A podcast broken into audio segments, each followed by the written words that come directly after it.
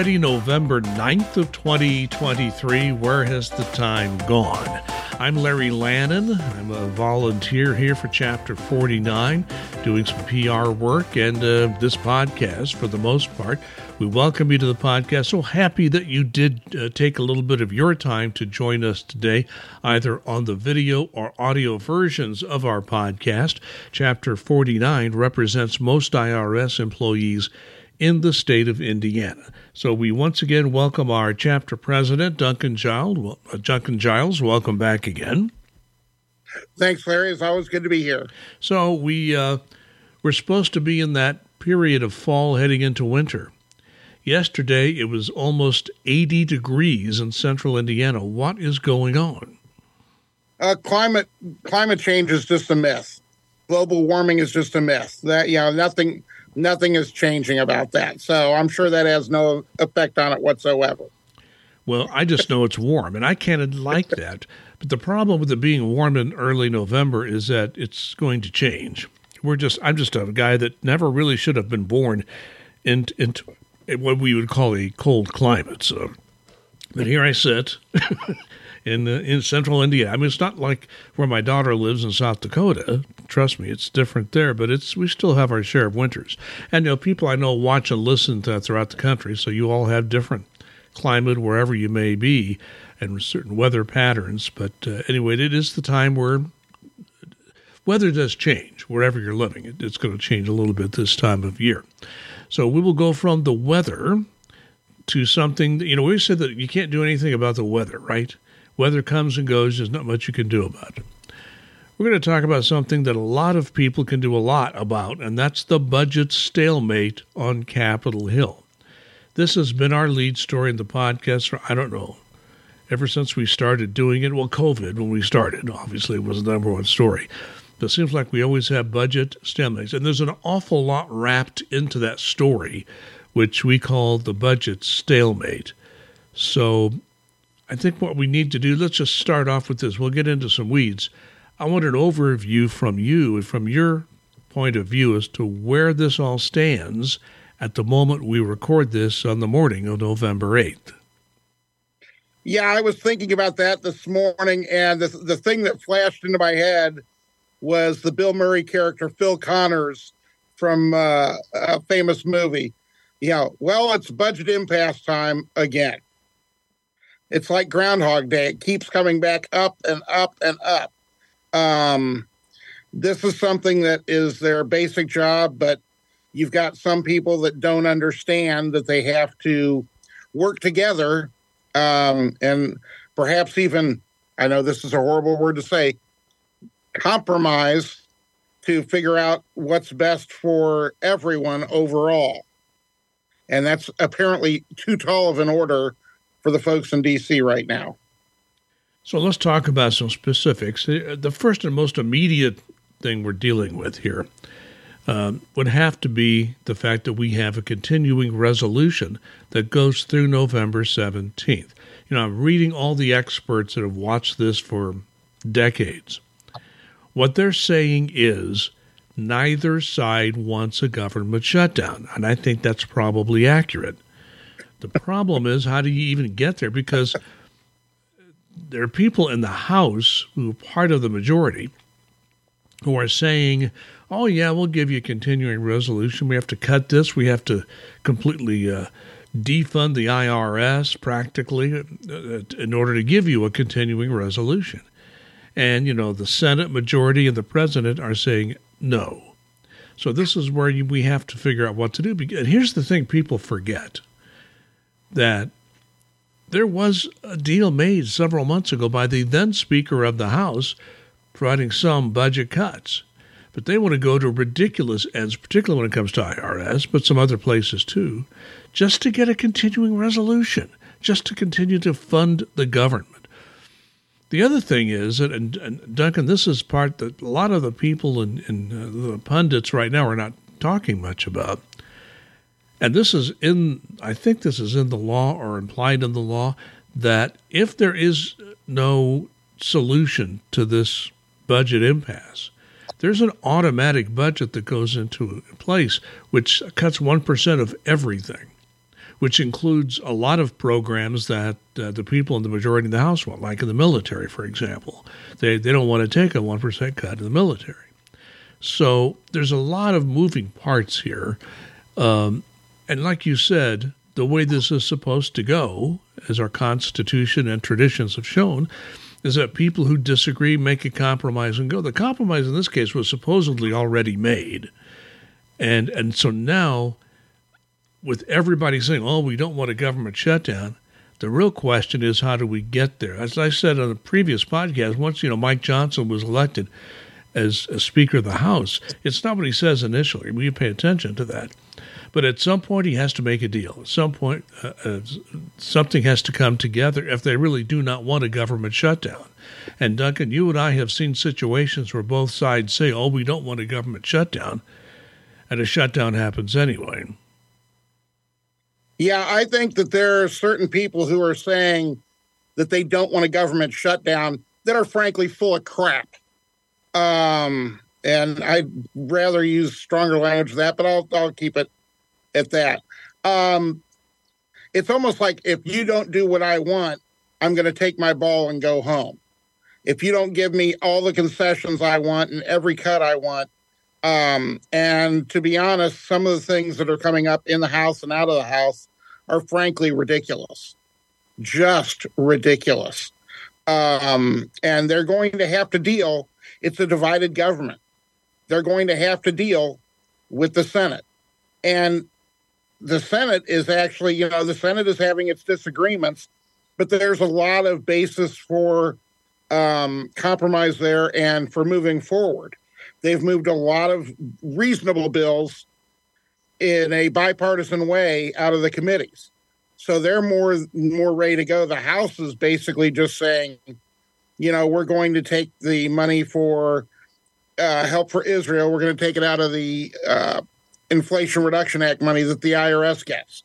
So it puts the IRS back behind there. We want to cut, you know, certain agencies 30%. We want to take the administrators of those agencies and make them pay for, uh, you know, give them a dollar as a salary. It's just stuff that is, frankly, not worthy of even discussing.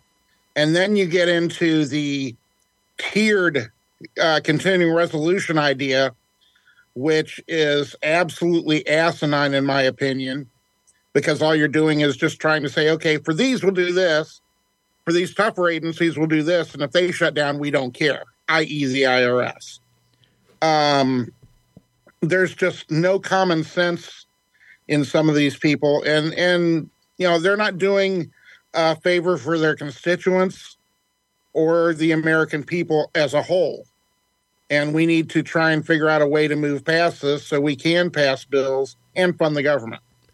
There's something else being discussed, and I want to give everybody a word of warning on this. The new Speaker of the House has thrown around an idea of some kind of budget commission or spending commission. People who have looked at this general idea have all uh, basically have the same idea of what he's trying to do. He wants to cut Social Security, he wants to cut Medicare, and if that happens, our retirement systems are also in some kind of danger here. So when that is being discussed, it sounds, oh, we need a budget commission, sounds reasonable. Beware, it may not be. Absolutely. When you're talking about, you know, they want to do major cuts with this and that, if anybody wants to do anything, they're going to have to deal with Social Security and Medicare and Medicaid first because those are the big drains on the budget but yet it's it's something that can be uh, fraught with peril for folks who are, trying to entice voters. It's just, you know, I, I, the math just doesn't add up a lot of times with the kind of stuff that they talk about.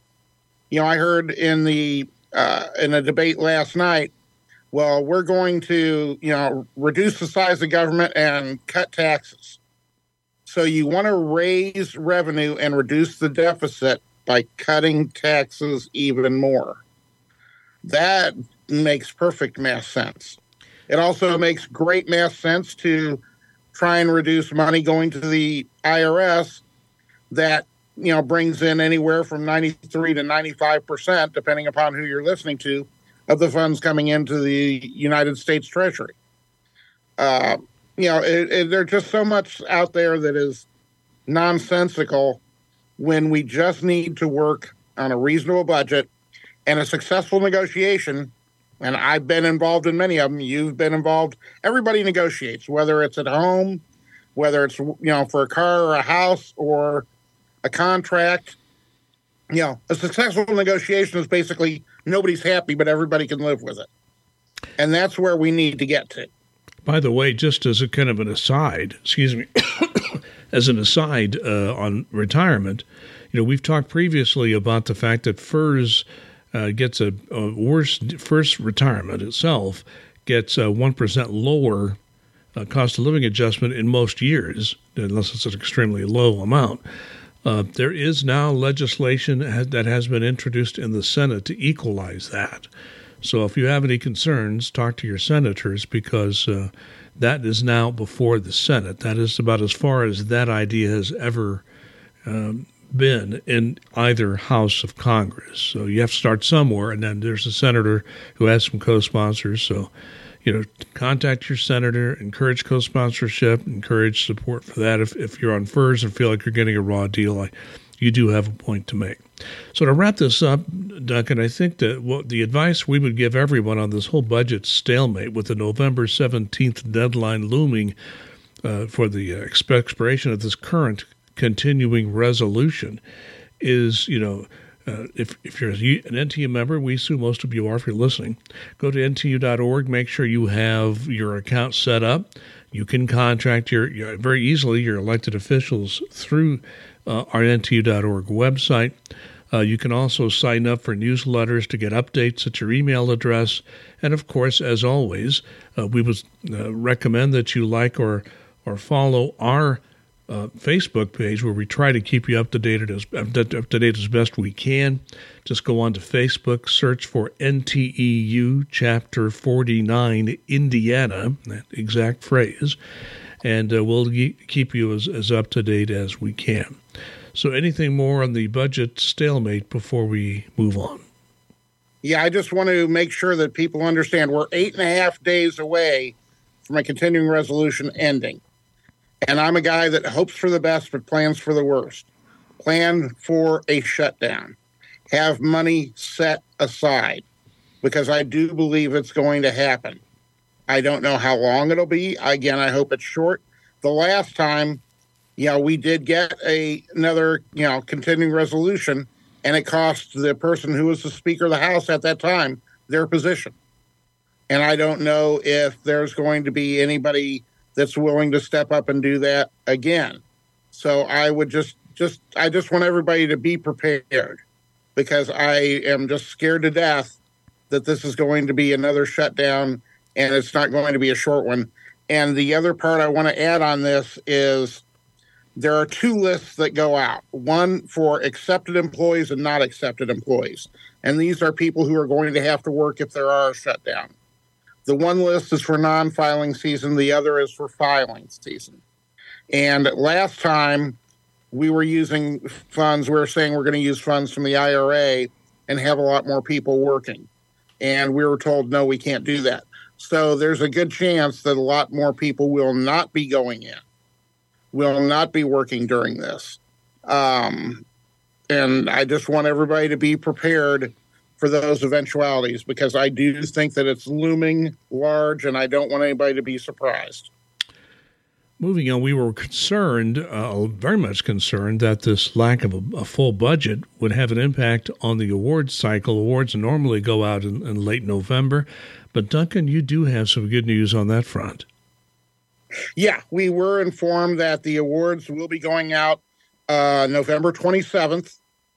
And you know, people had already started. You know, that's that's always a concern for people, and I hear it. I hear it daily, uh, several times a day. Uh, you know, when are the awards coming out? Do I qualify for an award? How much is my award going to be? Now, it's still going to be the same two percent of salaries in your pool, and it's the top fifty-five percent and ties that get it. We know if you The only thing we do know If you're below a 3.4, you're not going to get an award on your overall score on your appraisal. If you're at a 4.6 outstanding or above, you will be getting an award. How much of an award? We don't know yet. What happens is the IRS, once they do, you know have that information, they send over to National NTU everybody in the IRS who's going to be getting an award, a bargaining unit who's getting an award. And that is like opening up a fire hydrant and just spewing out because that's, you know, tens of thousands of names.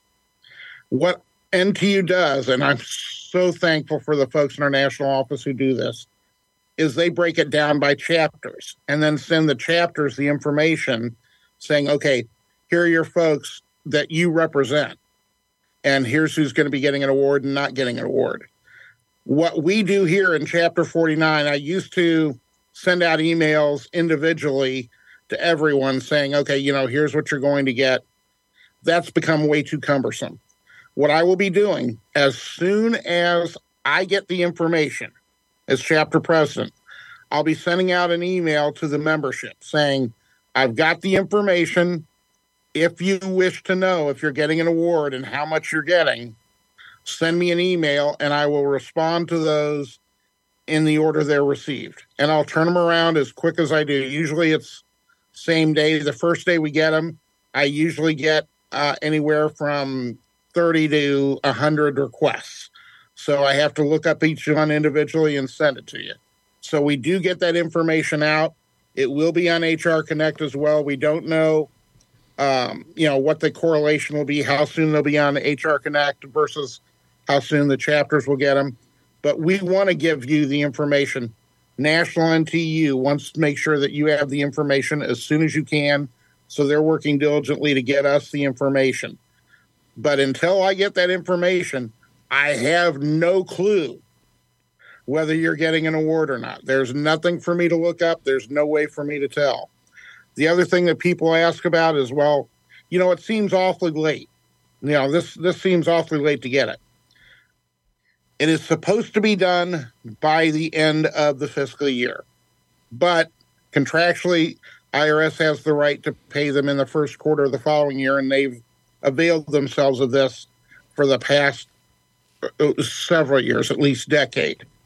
So it could come anywhere between October 1st to December 31st. So the mid to late November seems to be about the sweet spot. So if you're saying it's it's late, now again, we don't have the information on exactly what you're going to get yet. As soon as we do have that information, though, I will be letting folks in chapter that we represent in Chapter 49 uh, to know that, and then we'll be able to look it up, send you the information, so you'll know what you're going to be getting before taxes. Well, Duncan, I just want to ask this: uh, Do we have a uh, an awards program for podcast producers at Chapter 49? Uh, yes, we do. We hmm. uh, basically give you uh, twenty percent of your salary. Okay, let's see. Twenty percent of zero is okay. All right. yeah. I do want to it say is the it is the same award pool as the uh, chapter president gets. Oh, the chapter president uh, is at their own. The job. So the, for your job, you get the same kind of and uh, chapter presidents are normally full time. They aren't all. So chapter presidents are normally not eligible for awards. So you just want to make that little comment just in case people wonder, right? uh, yeah, I mean you have to work a certain amount of hours to do that um, because of our situation here in Chapter 49 and all the things that we do, I do not avail myself of that. So, no, I have not gotten an award in over 20 years. Um, but the thing is, I know that I'm not getting an award. So I do it to myself, basically. Yeah, but just one reminder this is serious. There's only an awards program because NTEU exists. There's only an awards program because NTEU pushed for it way back in the 1980s. It was the late 1980s when this awards program began. It's morphed into many different um, types of award programs. What it began is not anything like what it is today, uh, just in the way it works, but also in the the amount, because we have, uh, as a union, been able to negotiate better terms in just about every, at least protected it when it came under attack, and have tried to enhance it as best as possible. uh, if if there were no NTEU, there would be no awards program. Is that a fair statement to make, Duncan? That is absolutely a fair and accurate statement. Uh, the IRS would not do it out of the goodness of their heart. It's um, it is something that's negotiated because we want to make sure that it's done fairly and correctly. And it's a complicated um, situation on how how the award system works and how the pools do and things of that nature. But it's truly a fair system as much as we can make it. Okay, let's move on as a reminder. We're again we're recording this the morning of November eighth. Uh, you've talked about this before. A reminder on a on a webinar that may be of interest to many of our members. Yeah, there we're coming up on uh, FEHB open season, so you know, and I'm one that wants everybody to take a look at their, um, you know, their health insurance, vision insurance, dental insurance, things of that nature, to make sure that they get the best deal for themselves and their family. United Benefits are folks who work with our national union, and they're going to be doing a webinar on the 14th at a couple of different times to talk about the different options that you have under FEHB. I'm betting it'll probably be very helpful. Um, that they can, you know, talk about some of the differences in some of the different programs and what might work best for you. Because what's going to work best for one family is not going to work best for another person. That's not going to work best for another couple. So it, everybody's situation varies wildly. You know you want to make sure that you get the best for yours. And so uh, you know united benefits by putting on uh, this webinar that was sent out by national ntu if you need more details on this feel free to email me and i'll shoot you out the uh, the information. Uh, but you know anything that i can that we can get you that'll give you more information and again another great one is the consumer checkbook that'll be coming up on the 13th, uh, open for NTU members, where you're actually able to compare apples to apples and oranges to oranges um, on healthcare plans, is another great tool. So anything that you can use to save yourselves some money uh, to get the best healthcare plan for you and your family, I cannot emphasize enough that I think it's a great thing. Yes, a free webinar which gives you a, an idea of how to how to navigate that system. It's not always easy. And a consumer checkbook NTU offers also is another great guide that you can use. So NTU is doing everything it can to support its membership on making good decisions. And it's not just the FEHB, the, the overall health insurance. It's also the whole benefits package, which includes vision, dental, and some other things. So again, that's coming up in uh, and uh, if you have any questions, talk contact Duncan in Indiana or your chapter leaders wherever you may be watching or listening. There's something else that's been going on. We've talked about this off and on, and and it's it's about something called Schedule F. And you know what does that mean? Some people still don't know what that means. Schedule. Here's a, a discussion of Schedule F. That is a system by which we, uh, as a government, decide you know, who are presidential appointees in the federal civil service and who's not. There's at least one political party in America that's that says has uh, published a, a, list of goals next time they have the presidency. I guess you can figure out which party it is by saying that. But they basically want to t- take Schedule F and make it into something else. What they want to do is greatly, and I mean greatly, expand the number of federal jobs that are presidential appointees. So, whenever a new president comes in, especially of another party, everybody in that presidential appointment pool is fired and you hire brand new people. So, when you hear Schedule F, that's what it's all about. NTEU is leading a group of uh, federal employee groups uh, that advocate for federal employees uh, wanting the Office of Personnel Management to be uh, expedite a rulemaking proposal to limit the ability of the expansion of these presidential appointments. We think we have enough now. Most of the top people in agencies are presidential appointments. The other uh, positions, like our memberships, would be uh, civil service and not presidential appointees. So, Duncan, I think we all need to pay attention to it. We'll talk about it on this podcast, and we'll also uh, update people uh, on our, our uh, Facebook page about this. But we don't want to let people go too many weeks without being reminded of it. This is a proposal that would essentially gut a large part of the federal civil service. Absolutely. And, you know, one of the things that we pride ourselves on is, you know, being nonpartisan, impartial. We're here to do a job for the American people, not one political party or another, not the left, not the right. You know, it's to help the taxpayers regardless. And when you start injecting politics into, you know, who's going to be appointing, are they going to take care of all the, you know, taxpayers or just the ones that favor their ideas and thoughts and things of that nature?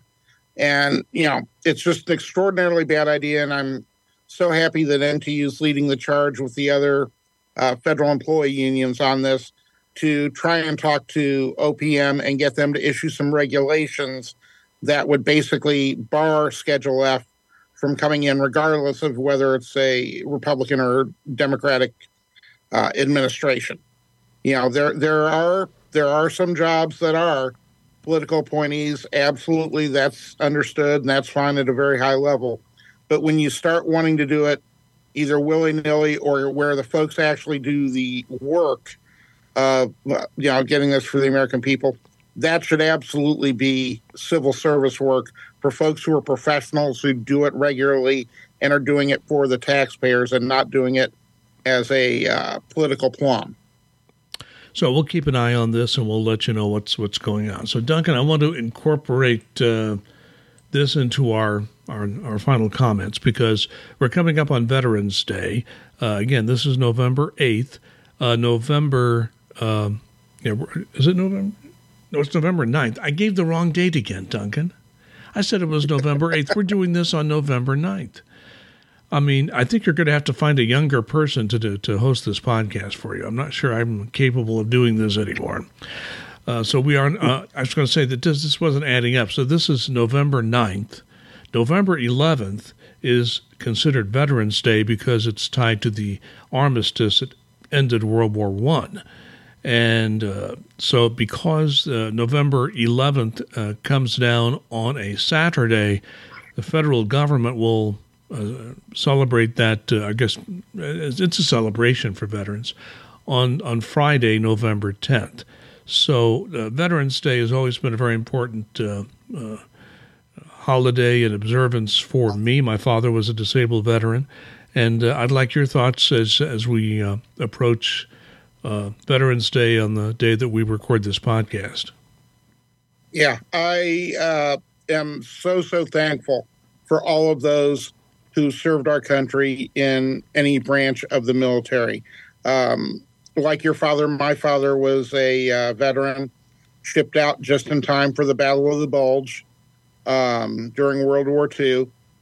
Um, you know, and had some harrowing experiences during that time but you know he went and he served his country and you know i think that that is just a outstanding thing to do and i salute each and every veteran that is listening or watching to this podcast um, and thanking you for your service because i feel it's extremely important and you know we wouldn't be here without our veterans and i just i can't thank them enough Yes, veterans are to be recognized, celebrated, and honored on a day like Veterans Day, and we hope you do that in your own way.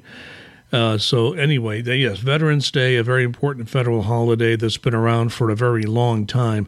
So, try to take that day, at least do something to celebrate maybe a veteran. You know, and that's one thing, Duncan, you know, working for the federal government for 28 years, because there is a veteran's preference for hiring you and I have worked with an awful lot of veterans and uh, love knowing every single one of them. So thank you, Duncan Giles. This is the Chapter 49 podcast.